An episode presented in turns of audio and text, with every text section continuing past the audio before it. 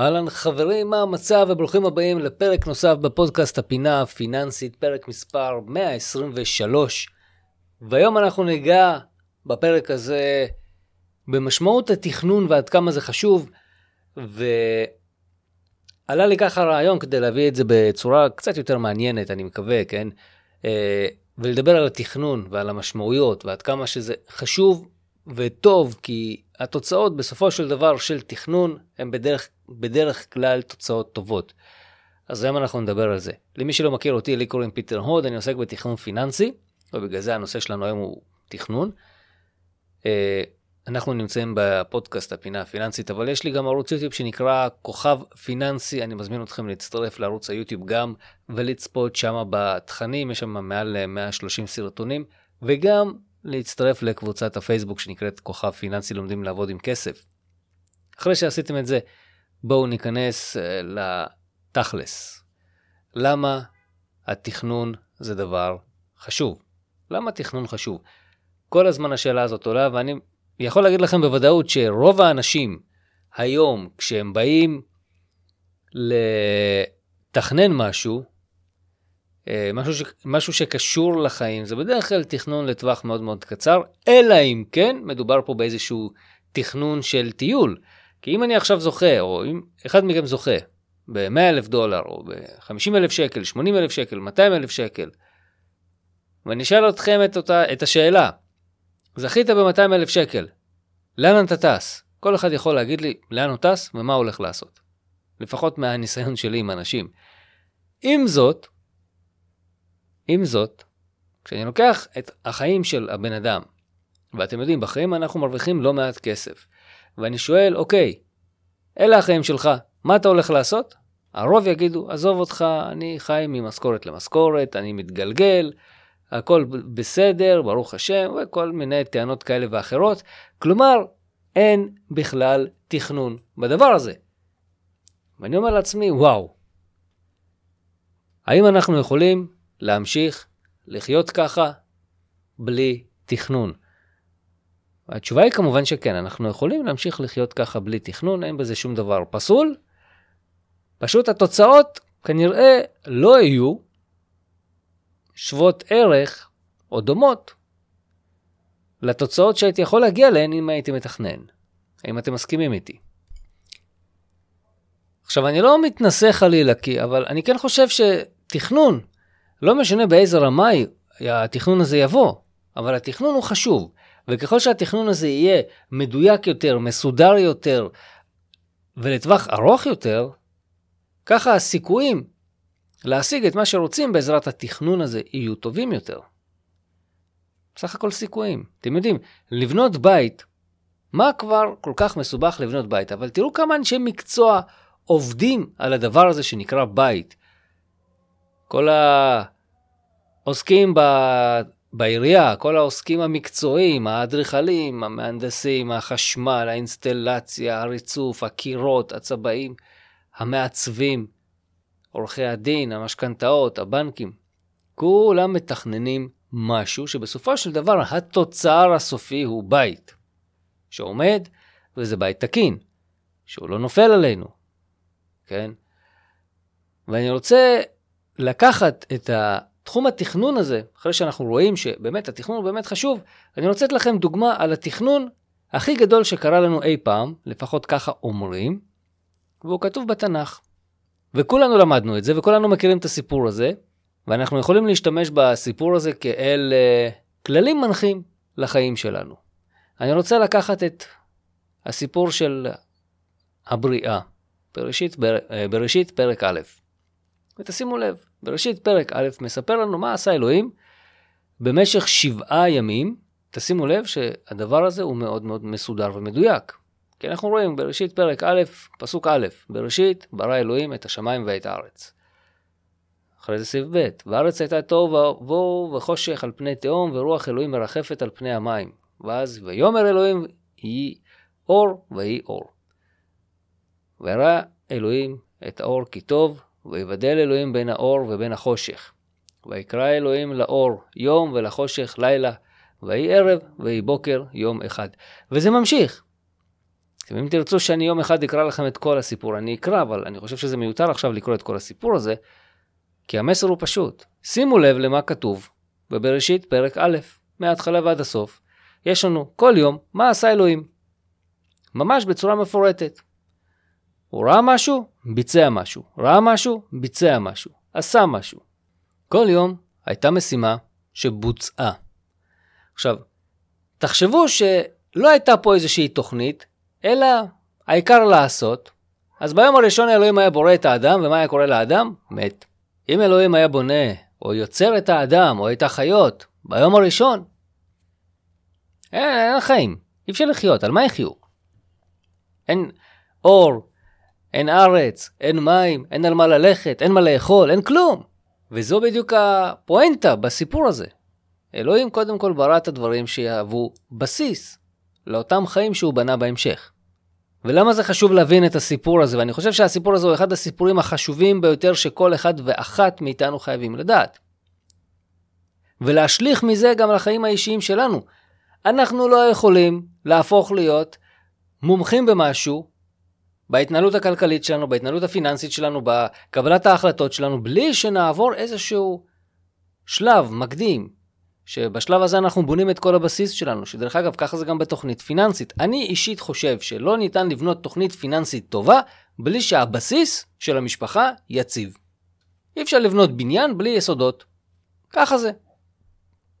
לא עובד. זה ייפול. אותו דבר גם בבראשית. הוא לא בנה, הוא לא יצר את האדם בלי שהיה את הבסיס. הוא לא יצר את החיה בלי שהיה את הבסיס. שבבסיס הוא בכלל עשה אור, חושך. אני רוצה לראות מה אני עושה, למשל. אוקיי? וזה הגיוני. וזה פרק מאוד מאוד חשוב להבין. זה פרק מאוד מאוד חשוב לקרוא. יש פה איך להתנהל, ממש כל הטיפים של איך להתנהל ולנהל את הזמן שלנו, או את עצמנו בזמן שיש לנו. תשימו לב, בכל ששת הימים הראשונים אלוהים יצר, ברא, עשה, הבדיל, שינה, תיקן, כל מה שהיה צריך לעשות הוא עשה. מה אין בימים האלה? אין נטפליקס, אין אינטרנט, אין טיולים, אין חופש כי מגיע לי. מה יש? שישה ימי עבודה, וביום השביעי ינוח. רק ביום השביעי. שזה מטורף, כן? תחשבו על זה, רק ביום השביעי אלוהים, לפי בראשית פרק א', החליט שהגיע הזמן לנוח. שבעה ימים לקח לו לעשות את מה שהוא רצה לעשות, וביום השביעי הוא נח. זאת אומרת, הוא לא נח עד שהוא לא סיים את המשימה. עכשיו תחשבו על עצמכם, כמה פעמים אתם לוקחים חופש במהלך שבוע העבודה. אתם מגיעים הביתה מהעבודה, מה אתם עושים? אני אגיד לכם מה רוב האנשים עושים, אוקיי? רוב האנשים חוזרים הביתה, אוכלים, יש כאלה שלא אוכלים, ויש כאלה, הרוב אוכלים, אולי מחליפים בגדים, ואז יוצאים לטייל, יוצאים לבזבז כסף, או מתיישבים על הספה, מתחילים לראות נטפליקס, האח הגדול, אה, או כל מיני תוכניות כאלה. עכשיו, זה לא דבר רע לראות את כל התוכניות האלה, אבל אם אתם שואפים להגיע לאנשהו, שואפים להשיג משהו בחיים שלכם, לפי התוכנית שכתובה בבראשית פרק א', רק ביום השביעי אתם צריכים לנוח, לא בדרך לשם. עד שאתם לא משיגים את המטרה, אתם בכלל לא נחים. ואני חושב שהמסר הזה, או התובנה הזאת, היא תובנה סופר חשובה. בתנאי שאתם רוצים להצליח, או להשיג את משהו, משהו מהחיים שלכם, או משהו בחיים שלכם, ואתם רוצים להגיע לתוצאות. עכשיו, ג'ים רון, אתם, אני מצטט אותו כל הזמן, הוא אומר שהעולם שלנו זה מלחמה בין הטוב לרע. ברגע שהטוב יצא לחופש, הרוע ינצח. והוא אומר את זה גם על הדשא, אם יש לכם גינה בבית.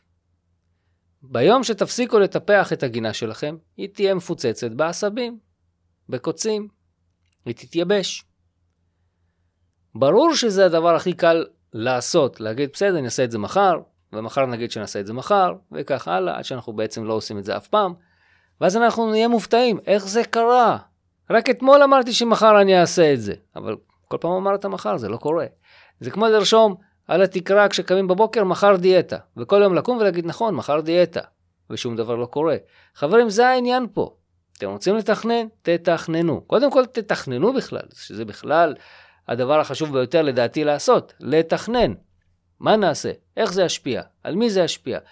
מה התוצאה של התכנון שלנו? כמה זמן ייקח כל היישום של התכנון הזה? זה מאוד מאוד חשוב להצלחה. זה הבסיס. והבסיס הזה לומדים אותו בכיתה א', רק מה? אחרי שלומדים את זה, זה נשכח. אבל כשיש לנו כזה טיפ, גדול, בצורה מסודרת, שכתוב לנו, אתה צריך לעבוד שבעה ימים, ש... סליחה, אתה צריך לעבוד שישה ימים, ורק ביום השביעי תנוח. לא כל יום תנוח וביום אחד תעבוד. שישה ימים אתה עובד, ורק ביום השביעי אתה נח. יש לזה חשיבות מטורפת. אוקיי? זה העניין. כל התכנון של איך לתכנן, כמה לעבוד, מתי לנוח, הכל כתוב בבראשית פרק א', ואני חושב שאפשר להשליך מכל מה שכתוב בבראשית פרק א' על החיים שלנו. מתי אנחנו צריכים לנוח, כמה זמן אנחנו צריכים לנוח. האם אנחנו צריכים את הבסיס, לא צריכים את הבסיס, האם אנחנו יכולים ישר לקפוץ למקסימום או לא. דרך אגב, אני גם אומר, כשאני עוסק בחינוך הפיננסי, אני תמיד אומר, או בעצם אני תמיד שואל את השאלה, את התלמידים שלי, כשאני מלמד אותם חינוך פיננסי, איך יכול להיות שאנשים זוכים במיליונים ואחרי חמש שנים מאבדים הכל ומגיעים לחדלות פירעון או פשיטת רגל? איך זה יכול להיות? הרי החלום הכי גדול שלהם מתגשם, והתשובה היא פשוטה. הם קפצו מיום א' ליום 6. בעצם הם קיבלו את יום 6 ביום א'. קיבלו את האדם ביום הראשון, אבל אין לך שום בסיס. איך יכול להיות? איך יכול להיות דבר כזה שבן אדם מקבל פתאום כל כך הרבה כסף, כשאין לו שום בסיס ויכולת וידע להתנהל איתו. זו בדיוק הבעיה. וזו הסיבה שאנשים גומרים בסוף במינוסים, כי הם לא יודעים להסתכל קדימה, אין להם תוכנית. ואם הייתה לו תוכנית, ונגיד והוא היה זוכה בכל הכסף הזה, והוא היה שם את הכסף הזה בצד, שאני חושב שזו ההתנהלות הטובה ביותר לפעול בה, זכית בכסף, אוקיי, שים אותו בצד, סגור אותו, אל תיגע בו. קח עכשיו קורס להתנהלות אישית, לך תעשה קורס כלכלת משפחה, לך תעשה קורס תכנון פיננסי, תלמד את מה שאנשי המקצוע לומדים. ואחרי שלמדת את מה שאנשי המקצוע לומדים ויודעים, והתמחית בזה, אוקיי, קח את הכסף, תתחיל להתנהל. כמובן שתיקח אנשי מקצוע שילוו אותך בדרך, אבל לא בליינדלי, לא בעיוורון מוחלט לקחת את הכסף, יאללה, בוא נבזבז, יש כסף, אין סוף. הכסף בסוף נגמר. וזה לא משנה כמה שאתה מרוויח, מה שמשנה הוא כמה בסוף נשאר, זה הדבר הכי חשוב. וכדי לדעת כמה בסוף נשאר, אנחנו צריכים לתכנן. התכנון זה שם המשחק. לימדו אותנו לתכנן עוד בתנ"ך.